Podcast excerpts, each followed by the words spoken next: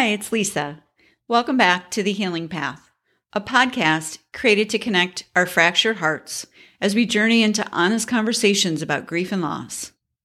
Following the deaths of two of my children, I struggled for many years to fill the holes in my heart. I tried everything prayer, meditation, therapy, coaching, reading, journaling, you name it. Plus, a couple less productive approaches. After two decades of coming up short, I realized I was focused on the wrong thing. Instead of trying to fill those holes, I've learned that building a life around them is a much more worthy goal. A major part of this approach is talking openly about what my grief is like instead of keeping it all to myself. With this newfound permission to let all parts of me be here, I feel more human and less like a robot on autopilot. So I created the Healing Path podcast with the hope that sharing our stories in a compassionate environment will help us to stop working so hard to hide our scars from ourselves and from others and start wearing them proudly as the medals of love that they are. So thank you for joining this episode of The Healing Path. Today, I'm chatting about a post called Doing Hard Things Easily. Our 22 year old son has been in the medical world his entire life. He's sustained hundreds of invasive procedures, such as blood draws, injections, surgeries, biopsies, and other tests. He's so brave. It's impossible not to let him inspire me when I have to do hard things myself. But in a recent conversation with a loved one, I realized something interesting about Zach. He seems to do hard things easily, but get tripped up over what I might consider doing the easy things. He makes doing the easy things hard. When he needs to have labs drawn, we have a plan. It involves booking the first morning appointment early on a Saturday so we don't interrupt his weekday routine at the same Quest lab so we don't confuse him with what we're doing, and making sure one adult stays in the waiting room to keep our place in line and the other keeps him in the hallway.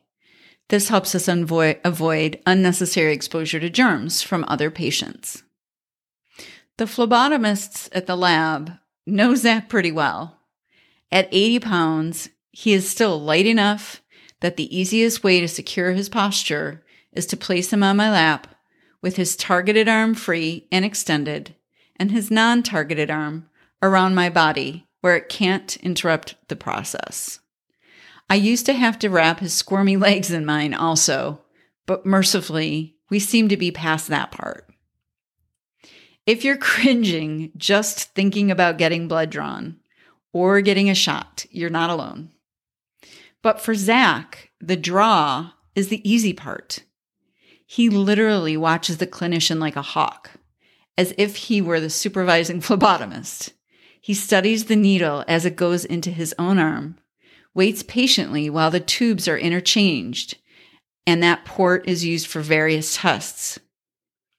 Once over and the needle comes out, he immediately says, He did it. Followed up with a sincere thank you. For many people, the needle is the hard part, but Zach does this part easily. Zach's anxiety hits the roof the moment he realizes today is a day for labs. He predictably starts perseverating asking the same questions again and again with increasing conviction as we get into the car, get closer and closer to the lab, and eventually park. He finds this to be so stressful, and he'll repeat, boo boo, no boo boo, stay home, and things of this nature. He objects in the ways that he can. The anticipation is always the worst for him and therefore his parents. For years, I tried to rationalize with Zach and remind him that the boo boo is no big deal, that he does much harder things, like trying to walk on legs that are misshapen and painful. I remind him how courageous he is, going out into the world every day with a body that doesn't do many things that it should. His dad has nicknamed him Superman and buys him clothes and socks to remind him of his bravery. But to no avail. Nothing we have said, bought, dressed him in, called him by, or reminded him of seems to impact the fateful, stressful ride to the lab on a Saturday morning. At this point, we just go for it.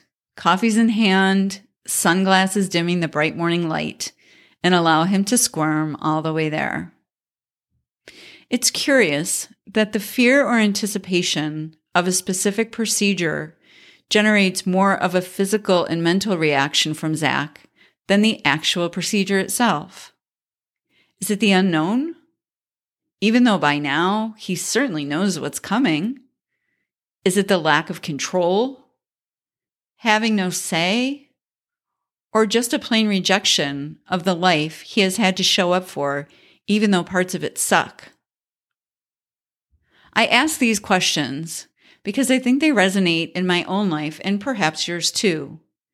Are there things I might resist doing because of how I feel about them the stories I tell myself about what might happen, fear of being out of control, or just plain annoyance that I have to do this thing that sucks yet again? If the answer is yes, and it is for me, I suggest taking a look at anything we are making harder in anticipation of the event than the actual event itself. Can we change the narrative can we ease into the anticipation of doing something hard by reminding ourselves of the reason we're doing it or by finding some part of it to be grateful for? An easy example is a mammogram. A mammogram is a very unpleasant experience for us middle aged and beyond women. We go through it every year. I find it annoying that I have to take time out of my day to go to the appointment expose myself to vulnerability, mild pain, and discomfort. I'm not a procrastinator, but this is one of the things that I really like to put off. But instead of getting myself worked up about it, can I just tell myself I'm so blessed to live in a place that has this type of screening, this type of technology, that as a woman, I am independent and free and that I am so fortunate to have health insurance, that I have a vehicle to get me there and nurses to help me through the procedure. Can I expand that gratitude beyond my small self and honor women who have come before me and died because they didn't have adequate access to this type of screening? Can I just say thank you as I drive and take the moment to meditate on how lucky I am would that change things? Would that stop me from putting it off? There's one way to find out. Next time you jump into a familiar pattern of mounting a response of ugh over whatever you may have to do, remember Zach. Recall that the needle is the easiest part. Try to find something to be grateful for and change the narrative. Then let us all know if this made the undesirable thing more bearable, and if so, how. I first heard about this kind of concept of making something so much worse and more difficult um, in anticipation of it than the actual event itself. And how many times do we stress over something and then once we complete procedure or a task or a presentation or some type of performance. That wasn't as bad as I thought, which is awesome. I also love the quote, and I use it quite often that worrying is like praying for something that we don't want. So those stand out to me. I also want to share a quote from Eckhart Tolle, who says, If you find your here and now to be intolerable, you have three choices remove yourself from the situation, change it, or accept it totally. So in Zach's case, and I talked in the um, earlier in the podcast about being grateful or trying to change the narrative. These aren't things that I can work through with our son. Um, these aren't concepts that I can really use to impact his experience of high anxiety pre procedure and then completely um, acceptant uh, during the actual procedure. So it won't work in all situations, but I do feel like when I first heard this Eckhart Tolle principle, which could have easily been 20, maybe 15 years ago, um, he really did talk about, you know, you only have a couple of choices and anything else that you do is just, you know, going to make it worse. If you don't like it, you either have to accept it, get out, or change it. So, thank you for joining this episode of The Healing Path.